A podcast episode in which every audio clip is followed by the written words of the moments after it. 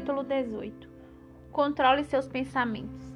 Eu achava que os meus pensamentos surgiam espontaneamente, como se voassem para minha mente do mesmo jeito que os pássaros pousam numa árvore, e que eu não tinha como espantá-los. Foi só depois de aceitar o Senhor e ver o que a Bíblia ensina a esse respeito que percebi que podemos assumir o controle dos nossos pensamentos. Na verdade, é isso que somos instruídos a fazer.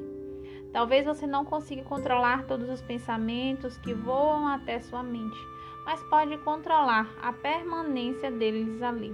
Você é capaz de decidir que são apenas passageiros ou se farão um ninho. Os pensamentos afetam toda a sua vida. É por isso que você precisa assumir o controle deles e não permitir que nenhuma ideia tacanha e a domine. Pensamentos dessa categoria podem ser perturbadores. Sempre falo em tudo que faço. Sei que vou fracassar nisso também. Eles podem se basear em mentiras. Ninguém me ama, nem Deus me ama. São capazes de causar amargura. Ainda me sinto magoada por aquela, pelo que aquela pessoa fez. Gostaria que ela sofresse assim como me fez sofrer. Podem ser imorais. Sei que esta pessoa é casada, mas não consigo parar de pensar nela. Ou simplesmente maus. Eu poderia ter um caso com esta pessoa e meu, e meu marido nunca saberia. A definição para pensamentos tacanhos é sem importância, insignificantes. Acredite em mim, é dessa exata maneira que vemos esse tipo de pensamento quando nos livramos deles.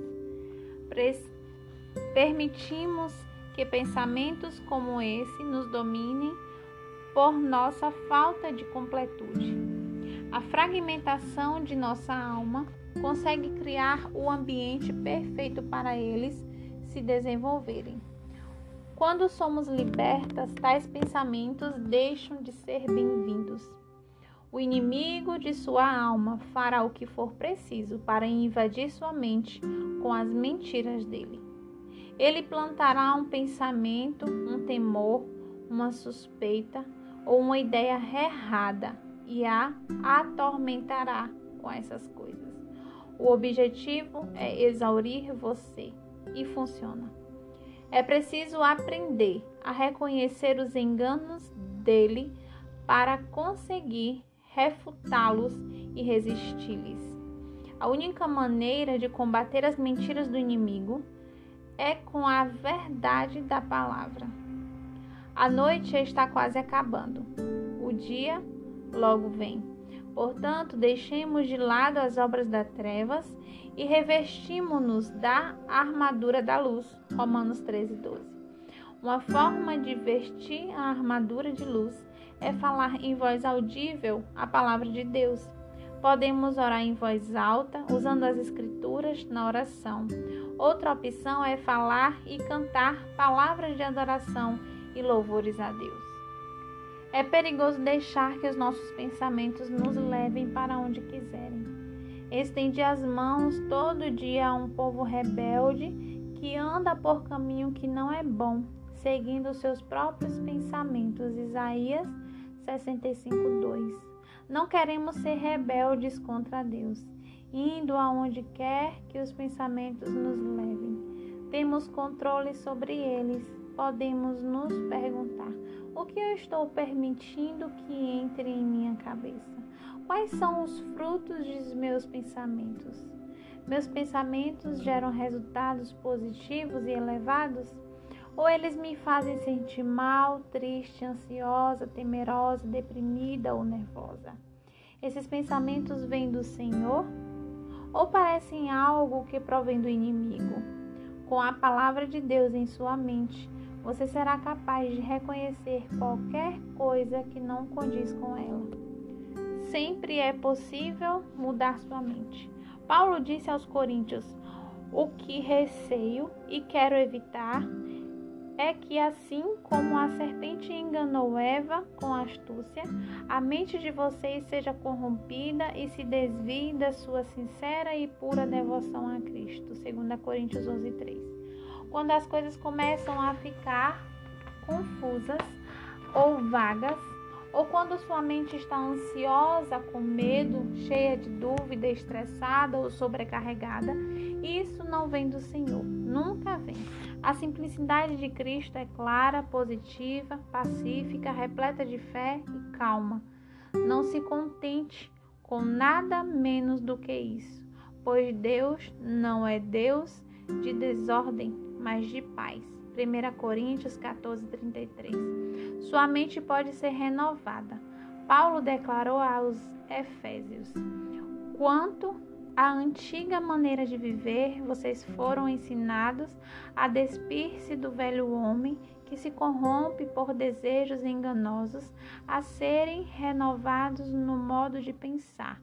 Efésios 4, versos 22 e 23 nós podemos decidir nos despir das maneiras erradas de pensar e agir, do velho eu que atrai engano e desejos carnais como se fosse um imã e deliberadamente passar por uma renovação no modo de pensar.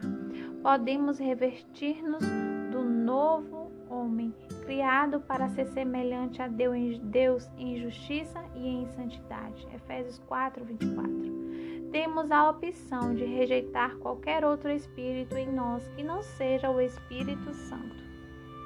Portanto, ao contrário do que eu já costumava acreditar, quando os nossos pensamentos começarem a voar para o sul, temos a opção de deter o processo de migração e espantá-los. Precisamos dizer não, isso não acontecerá sob minha supervisão. E o motivo para podermos fazer isso é o fato de termos o Espírito Santo em nós. Podemos colocar o Espírito Santo no controle da nossa mente. Podemos rejeitar o espírito de depressão ou de dúvida, recusar o espírito de medo.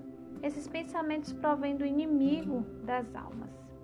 Quanto mais você conhece a Deus, lendo Sua palavra e passando tempo com Ele em louvor e adoração, mais é capaz de definir quais pensamentos vêm dele e quais vêm da carne ou do inimigo. Por exemplo, se você perceber que está pensando algo como seria melhor se eu estivesse morta, conseguirá reconhecer que não se trata de uma revelação do Senhor para a sua vida. Isso não significa que você deve negar que tem pensamentos indesejáveis ou errados, nem deve ignorá-los ou reprimi-los. É preciso examinar o que se passa em sua mente à luz das Escrituras para verificar se seus pensamentos estão de acordo com o que Deus diz em Sua palavra. Todas nós precisamos ser boas em resistir aos pensamentos errados minha mente é alvo de ataques do inimigo como a de qualquer outra pessoa. A cada livro que escrevo, e já são mais de 50, o inimigo se aproxima de mim e diz: Você não consegue fazer isso, nunca vai terminar.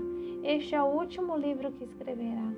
A princípio, eu suportava esses pensamentos por certo tempo antes de identificar o que estava acontecendo. Então comecei a reconhecer o mesmo padrão.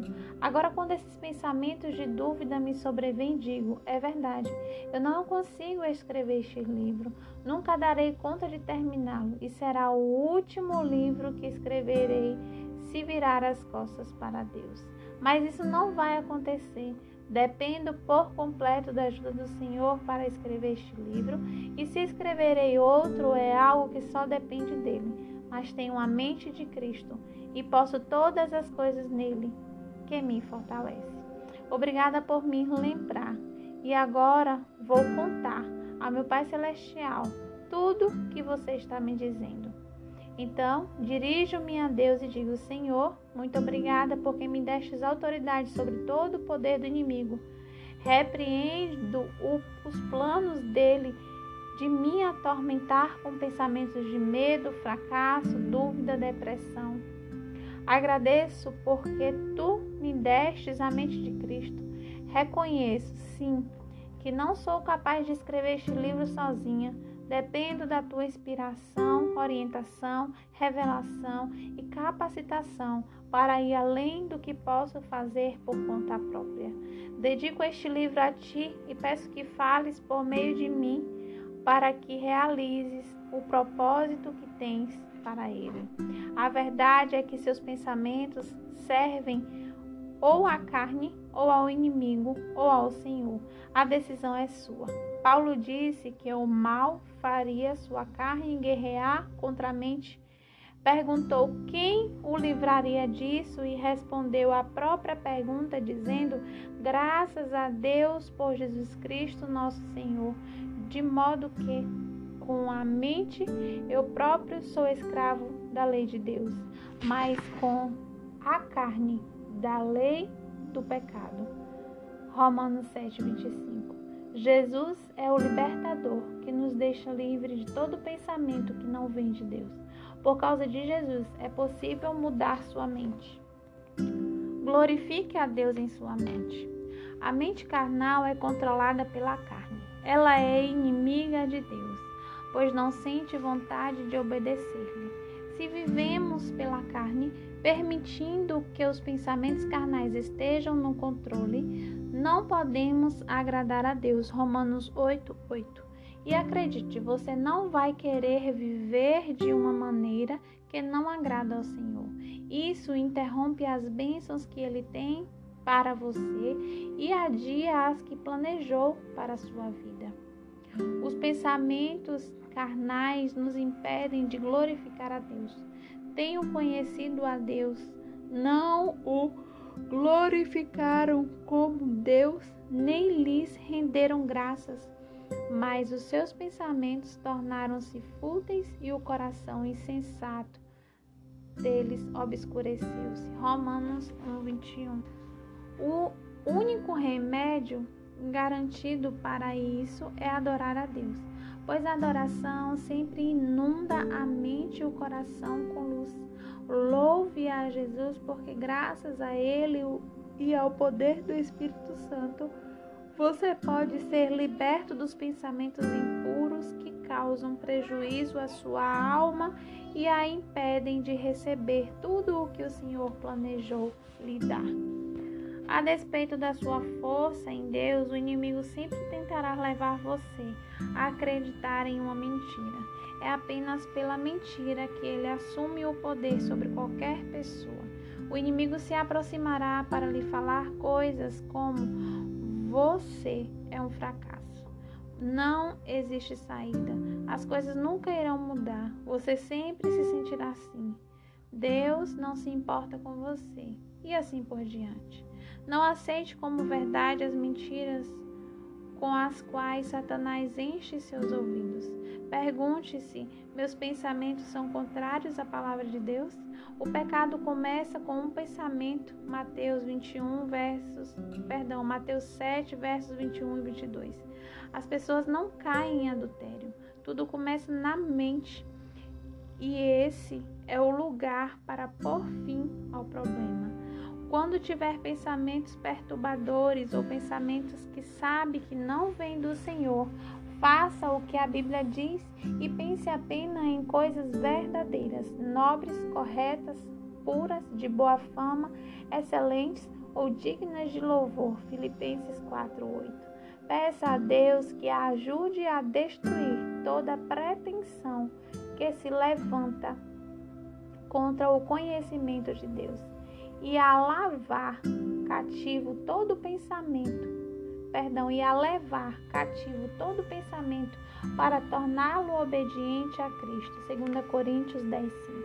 A liberdade, a plenitude e o sucesso verdadeiro só podem ser conquistados se os seus pensamentos estiverem alinhados com a verdade da palavra de Deus.